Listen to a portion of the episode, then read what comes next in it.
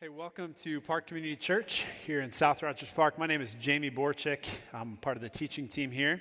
It's great to have you with us if you're just joining us. Um, hey, Happy New Year as well. Uh, it is now officially 2020. So, uh, on behalf of all corny pastors everywhere, you're going to get some 2020 vision this morning, okay? So, that's your first cheesy 2020 joke of the year. But here at Park Community Church, this is Vision Sunday. And if you are new to Park, you may not know that uh, uh, Park is right here at Sullivan. If South Rogers Park is the only place you've ever been, we're part of a family of churches across the city. Um, a family of churches that meets under the banner of Park Community Church in 10 different locations in 10 different neighborhoods all around the city every Sunday morning. And uh, while each of those locations reflects the unique context of its neighborhood and, and its space, we all share a common heart and a common vision here in the city. And this morning, at each of those gatherings all around the city, we're taking some time to talk through our common vision as a church. So, in a moment, uh, I'm going to put up our church wide vision statement and we'll talk through it. And this is going to be a team effort today. So, uh, when I finish, I'm going to drop the mic quite literally to Jason, and he's going to come up, and then Phil's going to come up after him to kind of bring things home. But, uh, team effort today. And if you got a Bible, you can turn to 2 Corinthians chapter 5. 2 Corinthians chapter 5. Um, we're going to read verses 17 through 21. And uh, this being Vision Sunday, we're not necessarily going to teach through this passage, but this is going to be kind of an anchor point for us. Uh, this text really hits on some of the major themes and, and the key elements of our vision statements. We're going to use it as an anchor for a lot of what we're saying this morning. So, would you read with me 2 Corinthians chapter 5, verses 17 through 21? Therefore, if anyone is in Christ, he is a new creation. The old has passed away Behold, the new has come. All this is from God, who through Christ reconciled us to himself and gave us the ministry of reconciliation. That is, in Christ, God was reconciling the world to himself, not counting their trespasses against them, and entrusting to us the message of reconciliation. Therefore, we are ambassadors for Christ, God making his appeal through us. We implore you, on behalf of Christ, be reconciled to God. For our sake, he made him who knew no sin to be sin, so that in him we might become the righteousness of God.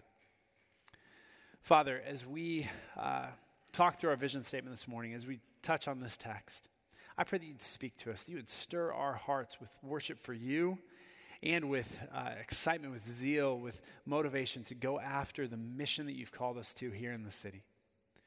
Would you speak now, we pray. In Jesus' name, amen. So, what is our vision at Park Community Church? Well, here it is. We exist to be a biblical community where the gospel of Jesus Christ transforms lives, renews the city, and impacts the world. We exist to be a biblical community where the gospel of Jesus Christ transforms lives, renews the city, and impacts the world. That's our vision. That's why we exist as a church community. And we're going to focus most of our time this morning on the three verbs in the last half of that statement. But before we get there, I want to take a few minutes to talk through the first half of it and, and draw your attention to three key words and phrases in that first half of the vision statement. The first one is we. We. We is the part of our vision that brings us all together. We is 10 different locations in 10 very different places all over the city. We includes you and me and all of us here today, and some 3,000 other folks meeting in places like school auditoriums and school gymnasiums, a converted warehouse, an art gallery, a retirement home, and even in people's living rooms. We is Park Community Church in all its different expressions all over the city of Chicago. Second, biblical community. Biblical community. Some of y'all belong to PTA groups, uh, book clubs, neighborhood associations, and as of this week, fitness clubs. Yeah, new year, new you, anybody? Yeah, getting on that fitness kick for a few weeks? Great idea. We belong to all sorts of communities, right? This is not what that is. We exist to be a biblical community. This is not just any community, it's a biblical community. We exist to be a community that is shaped by the Word of God in every way, a people who take our cues from Scripture and who are bound together by what God says in His Word, a biblical community. And then, third, the gospel of Jesus Christ, the gospel of Jesus Christ. You'll notice that the gospel is the active agent in this vision statement. It is the gospel that is at the center of us and at the center of our community. So if you're here today and you're not familiar with the gospel, the word itself means good news. And the simplest way that I can explain that news today is through verse 21 in the text we read a moment ago. Check it out. Paul writes, For our sake, he, God, made him, Jesus, to be sin who knew no sin so that in him we might become the righteousness of God. The good news is that though we have all sinned, we've all turned our backs on God, we've walked away from God, God has done something to fix it. For our sake, because God loves us, he sent Jesus, the perfect Son of God, who never sinned, who knew no sin. God sent Jesus to take on all of our sin, all of our wrongdoing, our failure, our evil, the bad stuff that we do. Jesus took all of that for us so that in him we might become the righteousness of God. Paul says, so, Jesus did that so much so in this text that Jesus became sin. He might be sin so that we might be the righteousness of God. In other words, the good news is that Jesus came to take our place so that we could take his place. He took our sin upon himself so that we could take his righteousness. He took the punishment, the death penalty that we deserved, so that we could have the, right, the righteous life and the eternal life that only He rightly deserves. That's the good news of the gospel. That's what Christ did for us. And here at Park Community Church, that gospel is at the center of everything that we do. It's at the center of everything we do.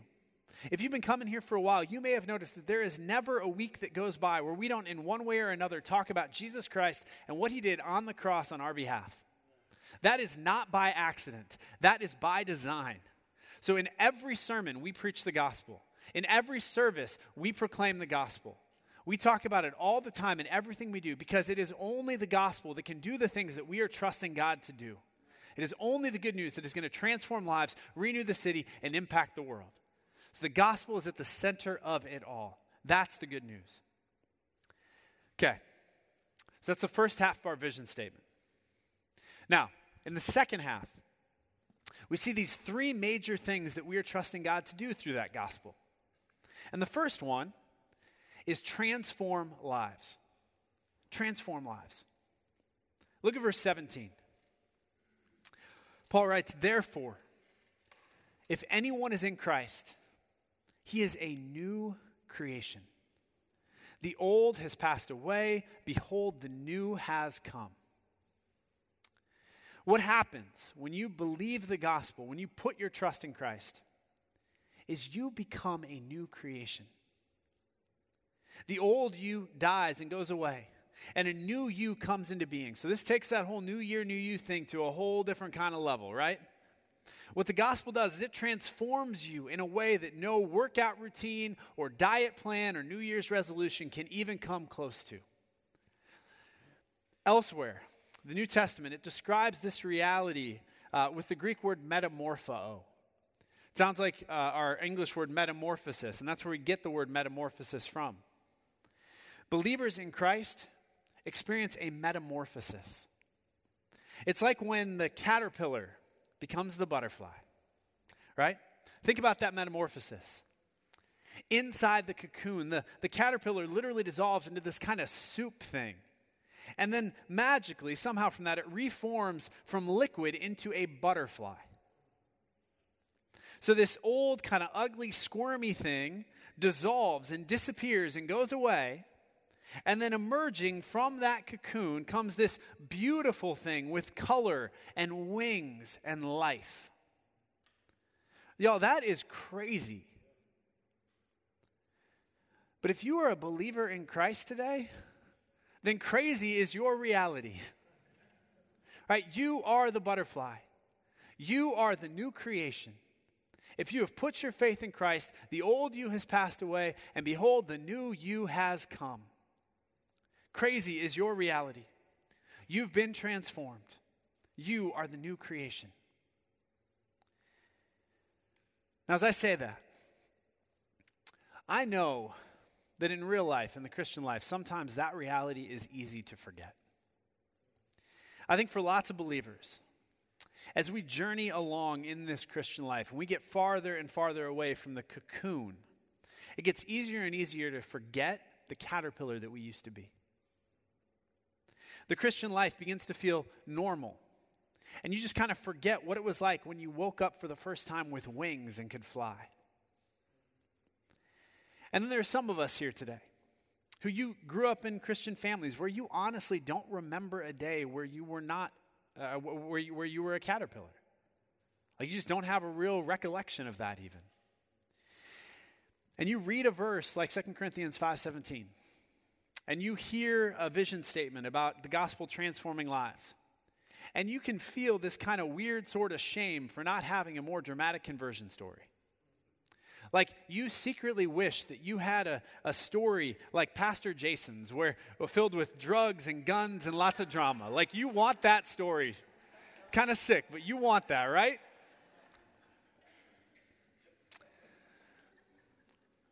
If any of that speaks to you today, let me encourage you with a couple thoughts. First of all, if you've got a super boring testimony, then you have the testimony I pray my kids will have. Right? Like, that's a good thing.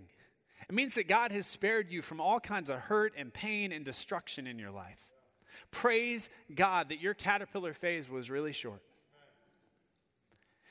And then, second, sometimes when I feel stuck or I lose sight of God's work in my life, it helps me to think through what I call my anti testimony my anti testimony. Like, where would I be today if God hadn't intersected my life some 15 years ago? Where would I be today if Christ hadn't intervened? I know the stuff that I was doing then, and I know the trajectory that my life was on. And so I can pretty easily forecast where I'd be today if God hadn't intervened. And what I know is that it would likely involve lots of women, lots of prideful boasting, Lots of trying to prove myself through my achievements, but feeling really insecure when I'd fail. And then lots of seeking satisfaction and significance in my accomplishments. And I can guarantee you I would not be standing up here talking to you today. But y'all, I'm not that caterpillar anymore. I'm a new creation. And by God's grace, I've flown a long way from there. And if you are a believer in Christ here today, then so have you. What is your anti testimony? Where would you be today if God hadn't intervened in your life? Where would you be today apart from Christ? Today, take some time to remember the caterpillar you were and the butterfly that God has made you to be. And wherever you're at on your spiritual journey today, whether this is your first time stepping into a church day, you made a New Year's resolution and decided to come to church today for the first time, if that's you, or, or, or whether you've been a believer for a long time, but you just kind of feel stuck. Feel like the transformation process has halted and there's no more metamorphosizing happening. Or, or, or whether you're flying high and you're feeling great. Wherever you're at on your spiritual journey, know today that we want to help you experience the transforming power of the gospel. We believe that the gospel transforms lives. And so we want to be, as a church, a sort of cocoon in the world where that transformation can happen. We want to wrap our gospel arms around you and love you and walk alongside you to help you to grow in a transforming relationship with God. So, wherever you're at on your spiritual journey, whatever your background is, whatever kind of caterpillar you were or are, you are welcome here. And we hope that you encounter the transforming power of God in our presence. Now, as I say all that, this vision, y'all, it is not just for those of us here in this room. This vision is to see the gospel transform lives everywhere in our neighborhoods, in our offices, on the assembly line where we work, in our classrooms, at our dining room tables. This vision is for everyone everywhere. Because when you experience the transforming power that God offers you in Christ, the most natural thing in the world is to go and then share that with everyone you can. Look at verse 18. Paul writes, All this is from God, who through Christ reconciled us to himself and gave us the ministry of reconciliation. And as verse 20 puts it, then he makes us his ambassadors. An ambassador is a representative sent out to speak to another nation on behalf of his home country. And that's exactly what God does with us. When he makes us into butterflies, we get wings, not so we can go and just give each other some epic kind of high fives, but so that we can fly, so we can fly out on the mission that he sent us on. And that mission is to take his transforming good news to everyone everywhere. So if you're a believer in Christ here today, you are not in the places where you are by accident.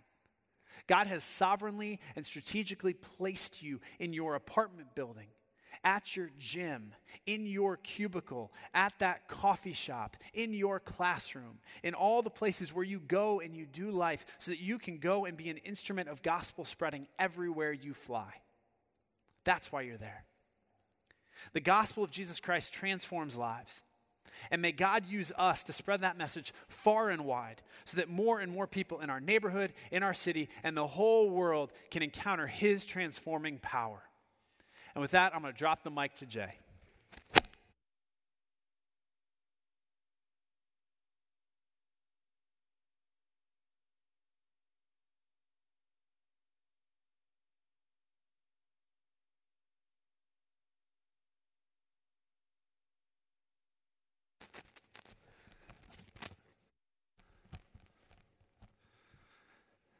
That high five and that chest bump, we actually do that a lot more than many of you realize, actually, on the basketball court. It's 2020, everybody. What up, baby? Here we go. We exist to be a biblical community where the gospel of Jesus Christ transforms lives and renews the city. Did you know that the word city is mentioned over 700 times in the Bible? And that's just the word, not mentioning the actual names of the cities themselves, which number in the several thousands. I mean, so much of redemptive history takes place in the city that it's often easy to overlook and even to do so willingly because in the beginning, cities aren't necessarily painted against the backdrop of bright lights. In Genesis 4, you have Cain, after murdering his brother Abel, journeys out and he builds the first city of Enoch. And things don't go so great after that. As seven chapters later, in Genesis chapter 11, a famous tower is built in the city of Babel. And it's the ultimate shake your fist at God architectural achievement.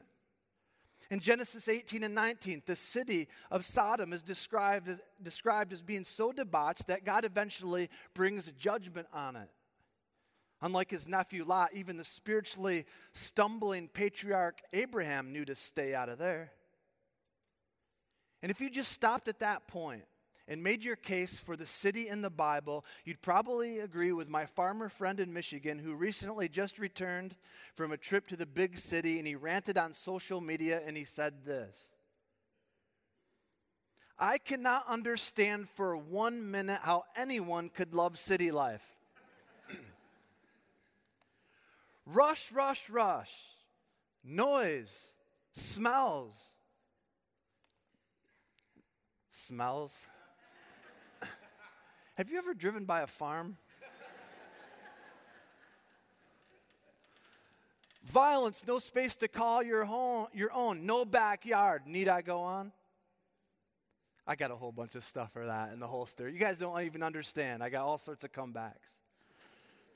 But as you continue to read the storyline of Scripture, that is the other 65 books of the Bible, you see that the city is a very important place where God seeks to show his glory and to make himself known to all the people. All the people. All the people who are gathered there together, even if there's a lot of bad people living in it. God commands Jonah in the book bearing his name in verse 1 Go to the great city of Nineveh and preach against it, for its wickedness have, has come up before me. Now, why would you preach against wickedness or call out sin in others? It's not really necessarily a negative thing, right? It's to offer repentance and a renewal in the relationship. But Nineveh, come on, God. Those people are despicable. They've killed your people. They're very liberal in the lifestyle. They're, they shoot each other, the traffic is bad, and City Hall is corrupt. Well, after a revival broke out through the reluctant prophets preaching,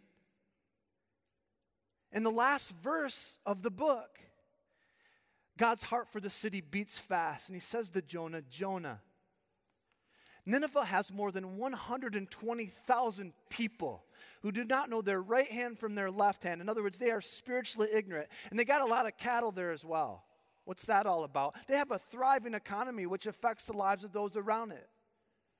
Jonah, should I not be concerned for that great city?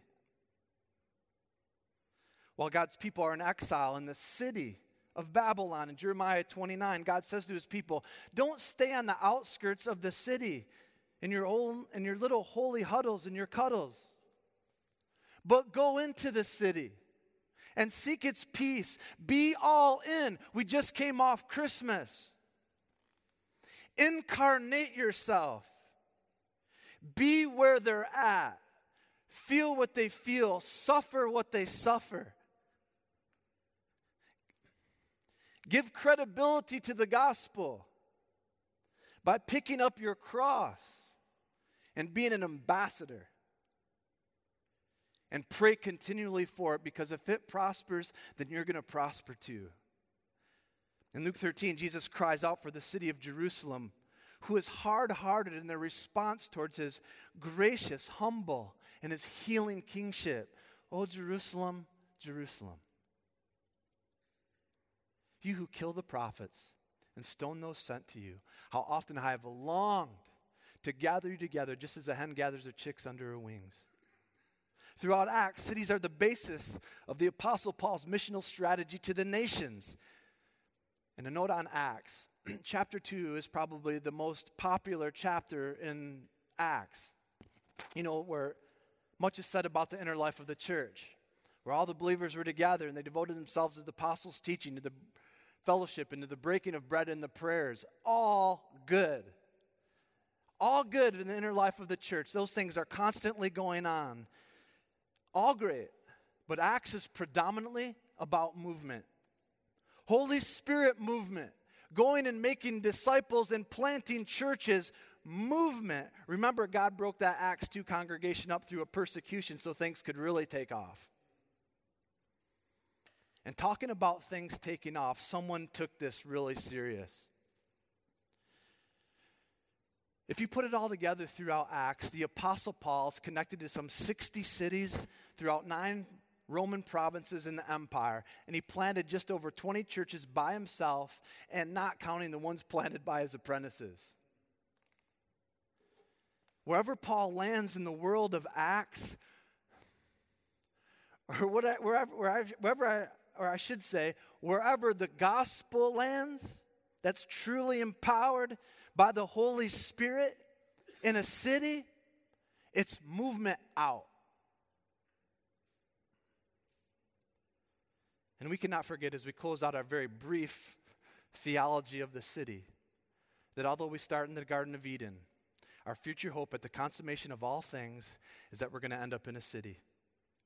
The New Jerusalem and the new heavens and the new earth of Revelation 21, where God Himself will dwell with us forever.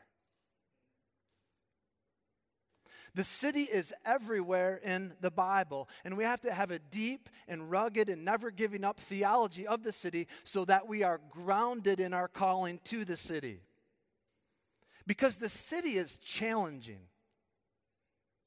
God's straight about this, so that means we're going to be straight about it too. God knows that since lots of people live in cities, it's not first, as the great theologian P. Diddy says, more money, more problems. but it's more people, more problems. Because we've got a volume of people and sinners issue. And those cities where Paul's connected to is where who he writes his letters to. They're the churches in Thessalonica and Philippi, Ephesus, Rome, and in our passage today, Corinth. Biblical and, his, and historical scholars are in agreement that Corinth was quite the place. It was a thriving seaport with many people coming in and out of it. And much like, much like Las Vegas today, it had a blatant reputation for immorality. And it attracted all sorts of adventurers and pleasure seekers and swindlers. Many retired veterans from the Roman military were stationed there, along with many of Rome's past undesirables who Julius Caesar had sent there 100 years prior to occupy the city. One scholar said that it was the most licentious city in all of Greece, as the temple of Aphrodite had more than 1,000 sex slaves ready for the service of strangers. And we aren't even talking about all the wild and talking about crazy religious pluralism that engulfed the city. That's not the place where Christians should be. And yet, there Paul goes into the city. And he deals with a whole lot of issues in Corinth. You get that by reading both of Paul's letters to the church there in 1 Corinthians and 2 Corinthians. I mean, it takes him 29 chapters, making it the largest composition in the New Testament to deal with the problems there. There's competition, jealousy, and status seeking, status seeking among the leadership. We're back in eighth grade. There's someone taking another to court. There's a son having a relationship with his stepmom. There's quarrels about who has the greater spiritual gifts. And there's a group of people who are even, seek, even seeking to discredit Paul's ministry. Thank you, Corinth. How encouraging are you? And that's just the issues inside the church. Now, outside the church, it's interesting that in Acts chapter 18, after Paul got beaten up and run out of a few cities before coming there, he's a little nervous because some of the religious leaders in Corinth started opposing his preaching there. And I can imagine it conjures up a lot of fears because what's going to happen to him in that city because he just got beat up in those other cities. And if you've ever gotten jumped, after you get jumped a few times, you get a little worried about, man, what's going to happen next? That hurts. The Lord Jesus himself has to calm him down. As he gives him a vision, vision and he says to him, Paul, do not be afraid. Keep on speaking. Do not remain silent, for I am with you. And no one is going to attack and harm you. For I have many people in this city. And we believe that God has many people He's calling to Himself in our city too. And that's why we're committed to its renewal. Because a city is a lot of things it's buildings, it's streets, it's systems and structures, it's entertainment, it's food, and it's pace. But a city is first and foremost its people. Precious, image bearing people of incalculable worth. Those that are under the bridges near Uptown those that are forgotten about on the far west side and deep, deep south side, down 130th Altgeld Gardens. Precious people gifted with many resources downtown who are just far from God. They don't know it because they think they have it all, but they don't. In need of Christ. People in our neighborhood precious, image bearing people of incalculable worth, whom God has called us to reach. Lots happening in the city these days. Did you know that the first time in the history of the world, over half of the world's population now live in cities? This is just going back to my urban ministry stuff. This is good. Uh, Roger Greenway and Ray Bakke and Manuel Ortiz. You guys, man, these are the real, these are the.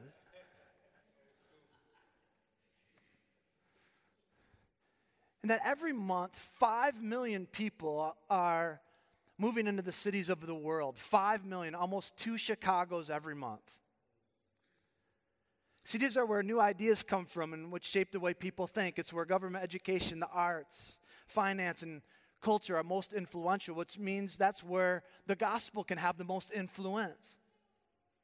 If we want to reach the next generation, and not just only our children as the next generation, then we have to be in the city because that's where younger people are coming for school, it's where they're coming for their first job, and it's where they're coming to find opportunity. If you want to reach the poor, orphans, widows, and immigrants. The big four, who are all a big deal in God's mission throughout Scripture. That's where most of them are. If I have one goal today, that when you read the scriptures, you see city everywhere, and you see a bunch of people, and you really see those people. Because that's where most of them are in the city. Speaking of immigrants, did you know that the U.S. has the third largest population of unreached people groups in the world here? Those who previously did not have access to the gospel. Well, they do now in Chicago, and we're going to be faithful to that. So, my challenge to you this morning is not to, my challenge to you is three things, four things. I'm pretty good on time. My challenge to you is four things this morning before I can have a little conclusion, maybe longer conclusion. My challenge to you this morning is not to assimilate to the city. Don't just use it as what Professor Edward Glaeser, professor of economics at Harvard, says. Don't use it as an urban theme park just to consume all of its delights or to use it to make a name for yourself or your ministry. My challenge to you this morning is not to withdraw from the city, from all the noise, the smells, the chocolate smell, traffic, the dogs. Did you guys know when you know I do runs around Rogers Park? It's a little different than it is in Lincoln Park, right? There's like the Chihuahuas are down there. So it's not as diff- dangerous. Here it's the pit bulls. Seriously. I think the last run I did, I encountered three pit bulls on my run around the neighborhood. Little different. Don't withdraw. Do not have the attitude of, I don't want to have, do not have the attitude of, I don't want to have any, anything to do with that stuff or those people. My third challenge to you is to not be indifferent to the city. Don't assimilate. Don't withdraw. And just don't be indifferent to it. Just being here for a season and going to church maybe twice a month. While you wait to graduate from college, get a promotion at work so you can finally buy a house that has a backyard. That's not what you really want deep down in your soul if the Holy Spirit is at work in your life. Is that on that day, when you're called to the city, you withdrew from the city for the backyard. That will not get heaven's attention. My final challenge to you and to me is for us to be loving ambassadors of this great city that God has sent us to, in order to be a city within a city, a city on a hill which cannot be hidden. If we are chasing after something, let's chase after that. The city, Chicago, the Windy City, the second city, the city on the make, the city with big shoulders, Chi Town, the 312, is why seven years ago a core group of 23 people from Park, moved north to one of the most diverse and un- unique neighborhoods, not only in our city, but also in the country. Some of you are still here. Will you stand? Some of you know who you are Johnny, Joe, Jansen, Nikki. Please stand. Jason Yeager, Sam, stand, please. Jess.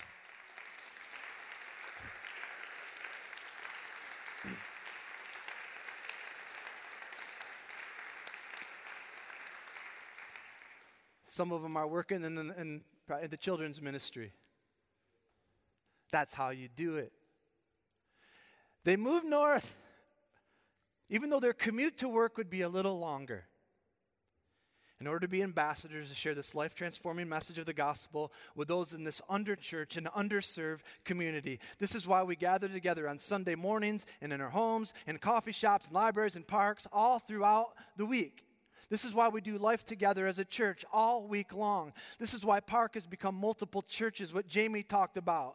And why, by God's grace, you can be sure it's by God's grace, we at South Rogers Park have helped launch works and revitalize help revitalize works in North Rogers Park and West Rogers Park and Breakers. This is why we help plant and support and pray for other local churches every single week. There's dots on the screen of the map of churches that we've had a little bit of part in helping to plant all throughout the city. This is why we send volunteers and give financially to ministries and organizations that are seeking to do good. This is why we do the soccer camp, annual book drive, and giving tree. This is why we serve deeply at our local schools. This is why we go out and have spiritual conversations at the red line stops. This is why we have prayer gatherings in all sorts of different places all throughout the week. I'll be good to see some of you at some of those.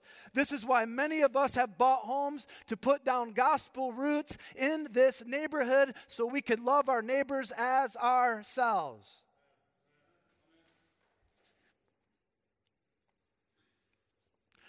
For John and Alicia from Poland next to me, from Bill and Carol, from Japan on the other side of us, to Tupton and Tetson from Thailand on the next house over, and from Priscilla and David from India and our final house in our little building. We got a backyard, it's like a 10 by 10 space. And to Tony, just across the fence from Israel.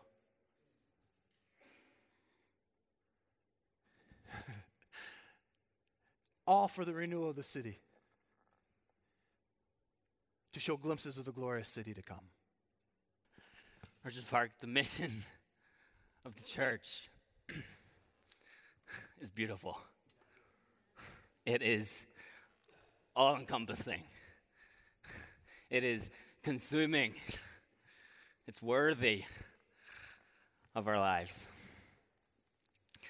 I have the the task of sharing with you, compelling you to believe in the final part of the vision statement of Park that we exist to be a biblical community where the gospel of Jesus Christ transforms lives, renews the city, and impacts the world.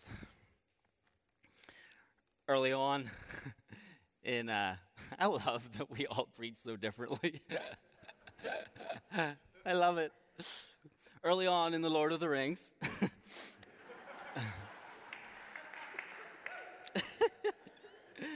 There is a little hobbit called Frodo who has been chosen and he's been given a, a treasure, a treasure of great power, a ring.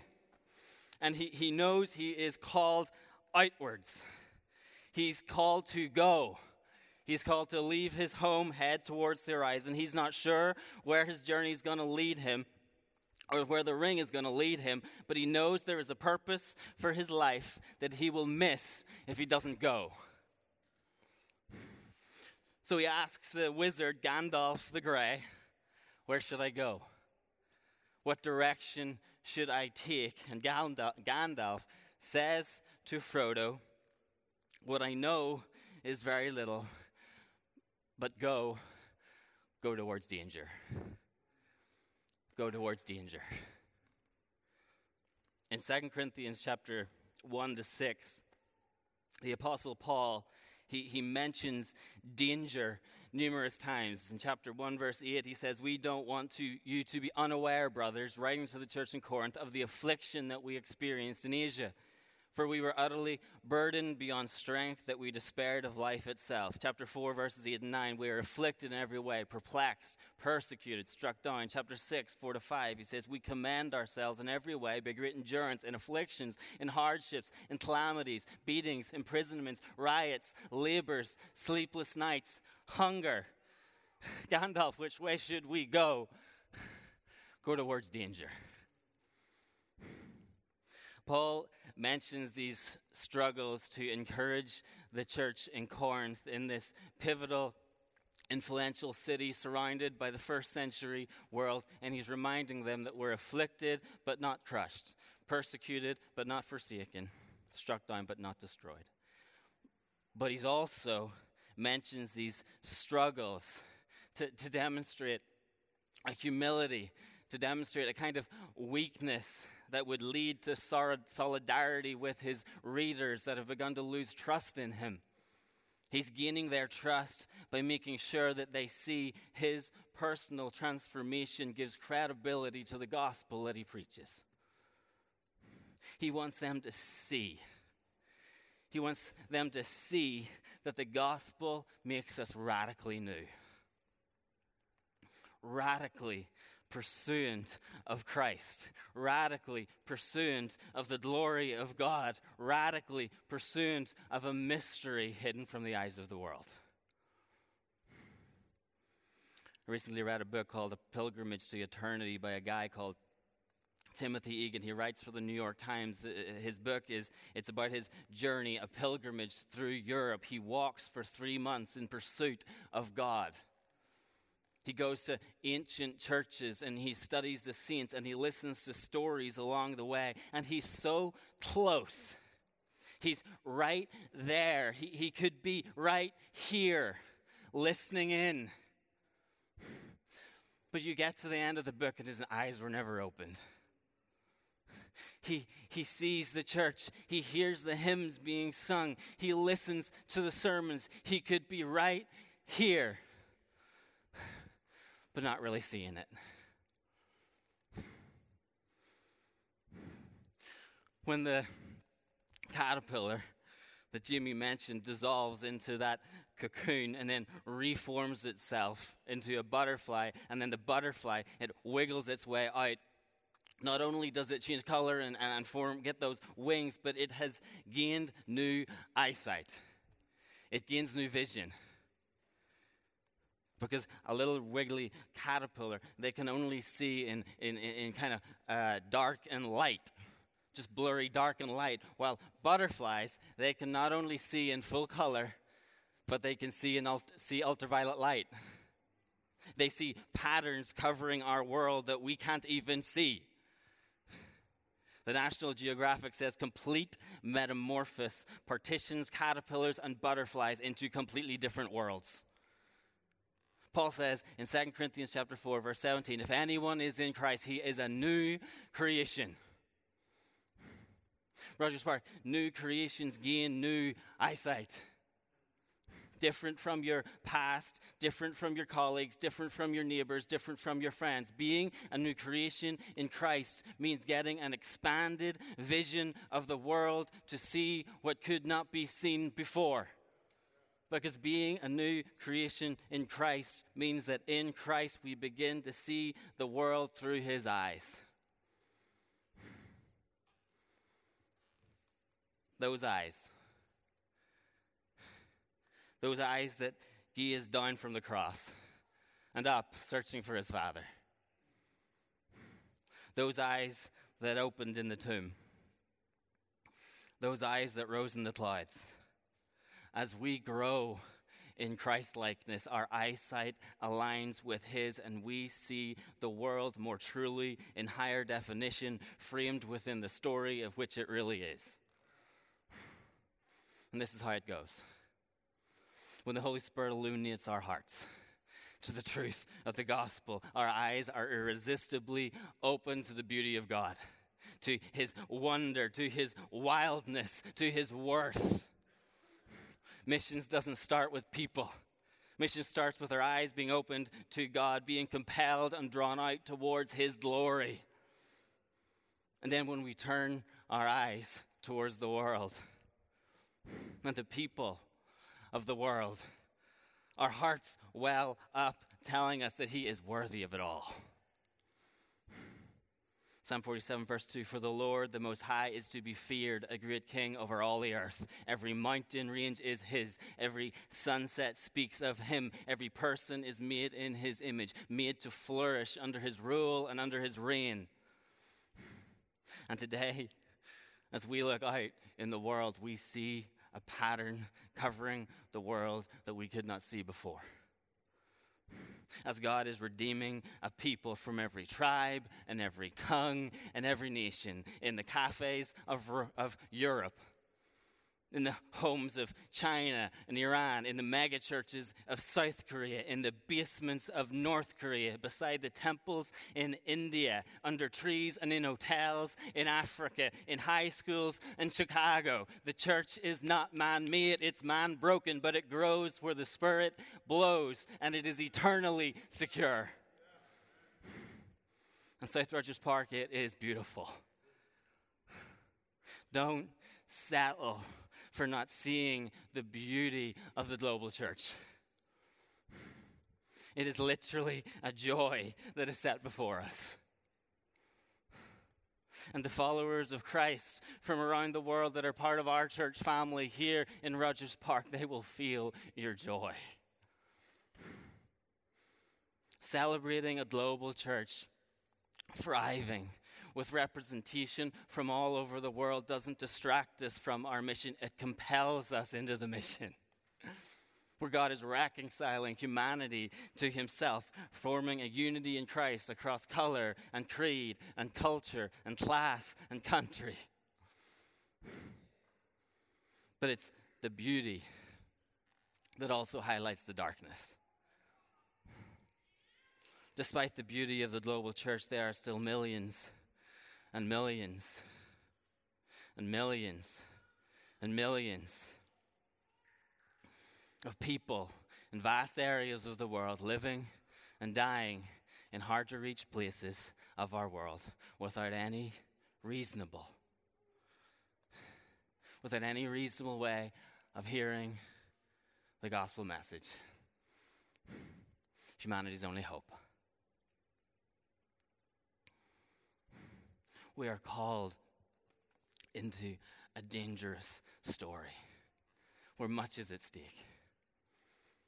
People's souls are at stake. And no matter how loud we sing, no matter how loud we preach on a Sunday morning, they can't hear us.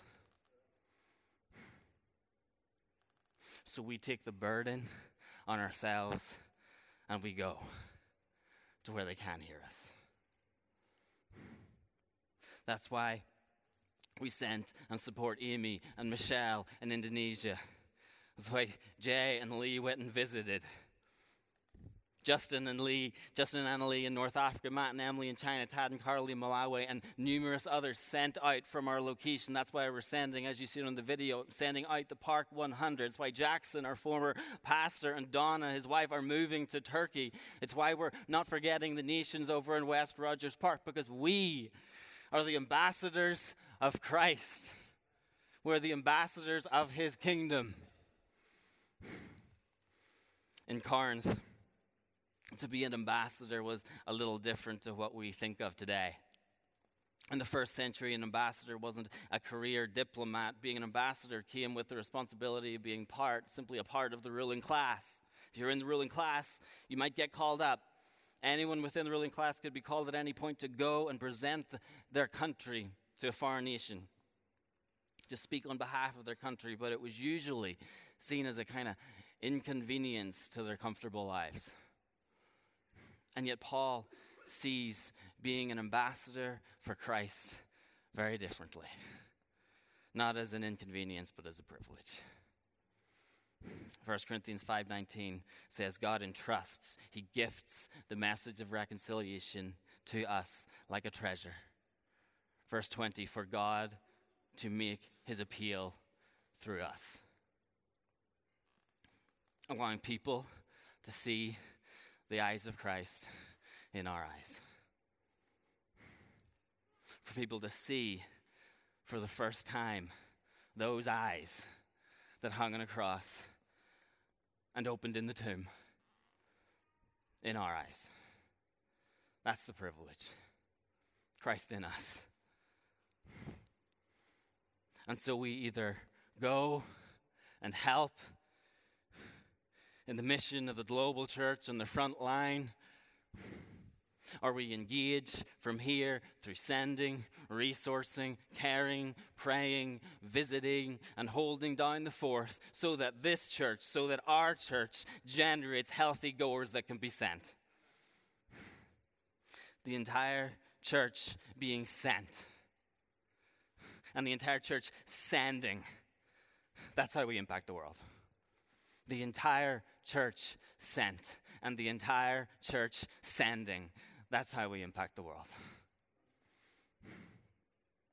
And if you feel God is calling you to lean in and you want to understand more of God's heart for the nations, please come up, chat at the end. Go to the deacons on the side. Brett and Liesl uh, Ratcliffe are the, the global leaders at South Park. Find them, talk to them. Also, I think tomorrow might be the last day of signing up for perspectives to get the lower price. You can sign up after that, but you might miss the lower price. Or you can turn up and get for free the first couple of weeks. But please, perspective is an incredible way that if your heart is welling up and God is speaking to you and calling you into his global mission and you want to know more and you want a first step, go sign up. Wednesday night through spring will be covered for you, and you can be there and learn about what God is doing around the world. And so, to close out Vision Sunday 2020. We exist as a biblical community where the gospel of Jesus Christ transforms lives, renews the city, and impacts the world. It's hard to cast vision, but also be vulnerable because you want to you want to get ahead, you want to push and push and push. Ruth and I have chatted over the years, and we've asked a very simple question: Can we skip the danger? At times, I find myself, we find ourselves trying. Can we skip the danger? You know, we, we come from fairly middle class homes. In some sense, we've got a, an access to a certain amount of security in life. Could we, could we be sold out for Jesus and his mission with all the perks of not really selling anything? And I think for a lot of us, that seems logical to attempt if possible. But it doesn't work.